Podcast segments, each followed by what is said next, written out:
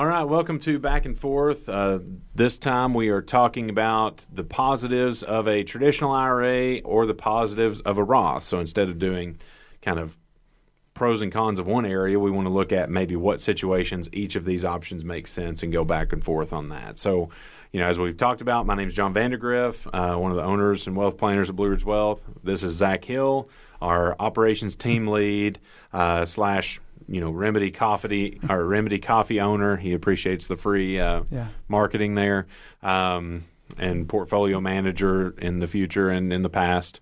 Uh, so, but uh, but yeah. So without further ado, want to get into the information, uh, talk about that. So I think Zach has the positives of doing a traditional IRA, what we want to look at there, and and see maybe where that's a good fit for some of the people listening today. So.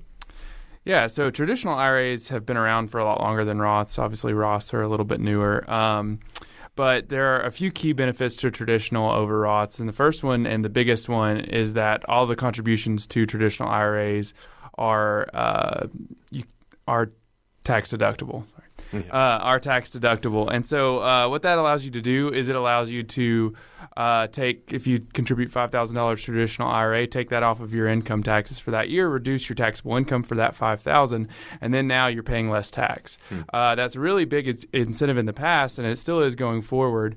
Um, and there's a couple of ways that that really can kick in for a lot of people. So, for example, if you contribute to a Roth and you have to pay taxes on that, or if you contribute to traditional and you can deduct that tax, if a large uh, contribution to an IRA would bump you up a tax bracket, then contribute or to a Roth would bump you up a tax bracket, then contributing to a traditional would actually not contribute to that increase in the tax bracket. So uh, there that is a big incentive for people who are p- thinking about doing like a large Roth conversion or something, but they don't really want to contribute to a Roth or do a Roth conversion because it'll increase their overall tax bracket, maybe from a 22% bracket to a 24%. Then maybe the traditional is uh, a better way to uh, contribute to your retirement accounts because you can deduct those taxes going forward. Uh, so that's a, that is really a, a, very big advantage that the traditional IRAs have. Um, and I know we've talked a lot about how we both agree that taxes have to go up in the future. Yeah. But I think, you know, as you look at the tax deductibility, I think the short term future may be the opportunity for some people. Uh, you know, because like mm-hmm. we talked about before, having somebody that let's say they're running a company for the next two years and they're making crazy amounts of income and then they're going to retire and have to have much less right. income you know that deductibility may be a great thing right. for those two years. Yeah. And then maybe do some tax planning after that so. Yeah exactly. Um, and another thing that traditional iras offer too is a little bit more flexibility on who can contribute to them. Um, so if you're married filing separately you can't contribute to a roth you have to contribute to a traditional ira and so depending on your tax filing status status, you might not actually be able to contribute directly to a Roth IRA. You might have to go the traditional route. Um, so that's another advantage that I think is as you're considering which avenue is best, you have to consider what's my tax bracket, what's my filing status, and then you can kind of take the overall picture of. Uh, you know, should I contribute to a traditional? Should I contribute to a Roth? What do I expect my retirement earnings to be? Because, like you said, a lot of times it is just so much lower, or your tax filing status may change, or any any of those things. And again, too, like the traditional IRA and 401ks are kind of synonymous in this discussion. Yeah. So, you know, as you look at that, I think both of us agree like contributing is better than not contributing. You yes, know, like saving something. Absolutely. And especially when you're in a 401k structure, you've got another incentive there where, you know, it's it's right. in your best interest to contribute. So, yeah, any any kind of retirement savings is better than no retirement savings to, no matter which path you choose. Right. But especially, yeah. you know, if you're working with an employee, you're getting a company match. Right. It's an immediate that. 100% return. So if you contribute 3%, they contribute 3%. That's now 6% of your paycheck. That's great. I mean, yeah, can't beat 100% return overnight. Not not in anything that we've found that's legal. So, um, you know, so as you look at that, obviously having a free match most of the time, even if your company offers a Roth 401k, they probably won't match to that because that will right. be money that they have to pay taxes on to contribute. Most companies aren't set up that way. So, so again, trying to be in a position where, um, you know, making that savings and, and just trying to make it as efficient as possible is really what we're looking at here. Right. Um, so, any other pros to a traditional IRA? well, I think you got the easier. Uh, account to argue here because uh, Yeah. the, I I don't know. It's just we've talked about it before. We expect taxes to go up. Traditional is def, definitely has a few advantages, but I think Roths, I mean, as you're going to talk about, just have a lot more advantages for people who are willing to pay tax now. But a lot of people don't want to pay tax now. If you don't want to pay tax now, traditional is a great way to go. Yeah, especially if like let's say you're saving money for the off chance that you need it and then you don't need it and you want to give it to your kids and you don't care about their taxes. That could be a traditional IRA. There's a lot of contingencies there, you know. But generally Yeah. speaking, I mean, when you look at a Roth, the introduction of the Roth was really something that I don't know that the government knew how good of a deal that was for people. Right. Uh, because, you know, like we talked about before, when you defer taxes, you're not just deferring the tax on that money, but you're deferring the taxes on the money and the growth on that money. So you're creating a much bigger tax liability that I would say most people, when they look at the numbers, once they get to retirement, they would have probably rather had paid taxes on that money along the way, knowing the type of growth potential that they would have had on it. So, so as we look at it, we've got two different conversations of, you know, a Roth, whether it's a good idea with both your contributions now versus if let's say you're at, already at a position where you've got tax deferred accounts and you're trying to do some conversions later um, as opposed to contributions so again i think it, in our opinion in most scenarios if your company allows you to have a roth 401k that is a really great thing that a lot of people don't Right. realize because even if you're in a position where you're making too much money uh, to contribute to a Roth IRA outside of your company plan, you can still utilize a Roth 401k and max it out up to $24,000 a year. So again, if you've made really good income and you have a company, like you may want to go talk to your custodian and say, "Hey, we need a Roth 401k option so that I can have a tax-free bucket uh, to go ahead and pay some tax on this and get tax-free growth on that money." Uh, but even if you don't have it, just go to your HR and say, "Do we have a Roth 401k?" That could be something that again, paying the taxes on that money now at a lower rate and getting tax-free growth on that money is things that can be tremendously beneficial to you in the future, both from a obviously protecting yourself from government insulation, but also accessing that money without a concern of what's the big tax bill I'm going to be hit with at the end of the year. So, Right, and especially if they match that Roth 401k contribution, that makes it even Yeah, I even mean, it, it makes it a crazy deal not Yeah. to do it. Um, so I think you know the advantages of the Roth is obviously the flexibility of not having uh, taxes on the money Mm-hmm. after you're in there for a five year period.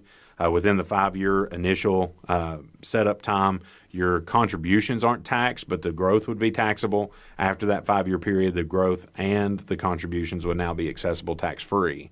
And they don't care if it's in the same Roth or Mm-hmm. not, as long as you've had a Roth account open for five years. That's all that they look at as a threshold because I don't think the government wants to keep track of every penny that you put into a Roth Right. over time. So, so as we look at that, Roths can be very good when it comes to um, flexibility, getting tax-free growth on money, not having the issues of what can I sell and what kind of impact, whether it's capital gains or income tax, that most people have to worry about.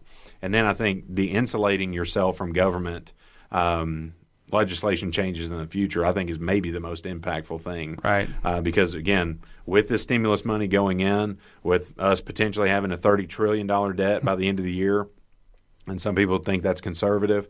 Um, you know, we're going to have to increase taxes because I read somewhere uh, that, like right now, the interest alone on the debt that we have makes up about 15% of what our inflows are as a government, Yeah. which is crazy. so, Yeah. just the interest on what we owe people is really a, a big line item. Right. So, And like I uh, previously mentioned with traditional IRAs, is uh, that not everybody can contribute them to them directly Mm-hmm. uh, based on their tax filing status. You actually can.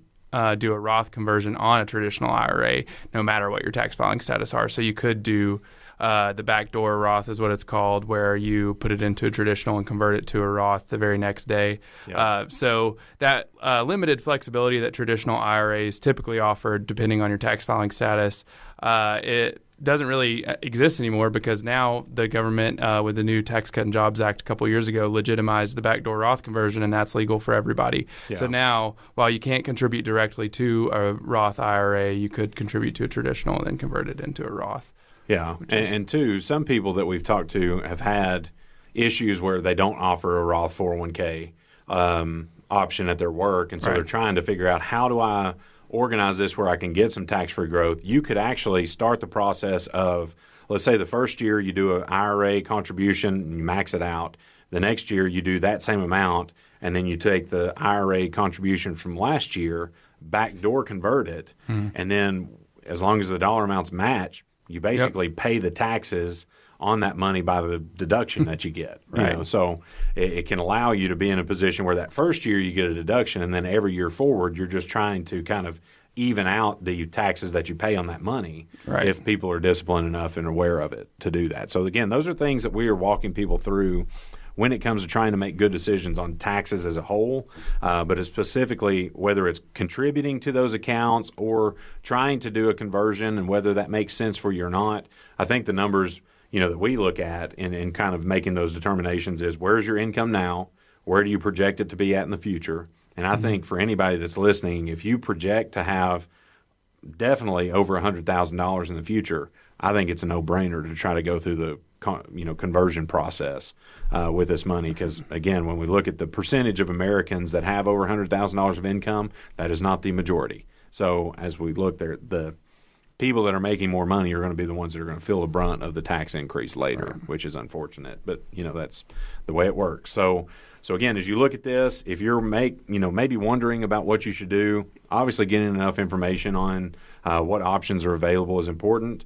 Uh, looking at your own situation as opposed to just going online and googling should I do a Roth or an IRA because obviously um, you need to look at your individual situation uh, but then making a call on you know which of these you know like we said worst case do both.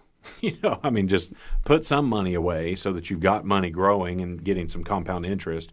But if at all possible trying to set it up to where that compounding interest can be tax free can save you a lot of headaches later because you know we had a radio show before this and i talked about the big problem with this tax deferred money is what happens if you know taxes go up in the future and you still need what you need in retirement hmm. you know right you've either got to take out a bigger distribution, which you may not be set up to do, or you've got to deal with less money, and nobody exactly, likes that yeah. solution. You know, so so again, as we look at this, being aware of the options, you know, and again, let's say you've gone down the path of a 401k, uh, you felt like that was maybe your only option. There are still some very strategic decisions that can be made of whether you continue down that path or start the conversion process. But again, like we talk about on back and forth, it really depends on individuals. Some of you listening, it will be very beneficial to uh, continue on the traditional IRA path and then look at some of these options later. But some of you, this could be a perfect fit right now uh, to make a Roth conversion. So hopefully this was helpful for you. A little quicker um, topic than we normally have, but thanks for being with us on our podcast today. Uh, we look forward to sharing more back and forth with you later uh, as we share time together. In 1916, President Wilson passed a stimulus package that paid for the American efforts to end World War I. In 1933, President Roosevelt's New Deal ended the Great Depression. This is about to pass legislation that will greatly ease the mortgage distress among the farmers and the homeowners of the nation. In 2020, President Trump's $2 trillion stimulus package is helping end the COVID 19 pandemic. The single biggest economic relief package in American history. Do you know what all these acts have in common? Taxes went up. Yes, they solved crises, but Americans paid for them with increased income taxes soon after. Move your money out of taxable accounts now before it's too late. At Blue Ridge Wealth Planners, we create comprehensive plans that include strategic movements between taxable and non taxable accounts. To schedule your free virtual consultation or phone call with a wealth planner, visit us at planforeverything.com. That's planforeverything.com. Let us plan for everything so you don't have to. Investment advisory services offered through Blue Ridge Wealth Planners, a registered investment advisor advisor. Securities offered through Madison Avenue Securities LLC, member FINRA SIPC. MAS and Blue Ridge Wealth Planners are not affiliated companies.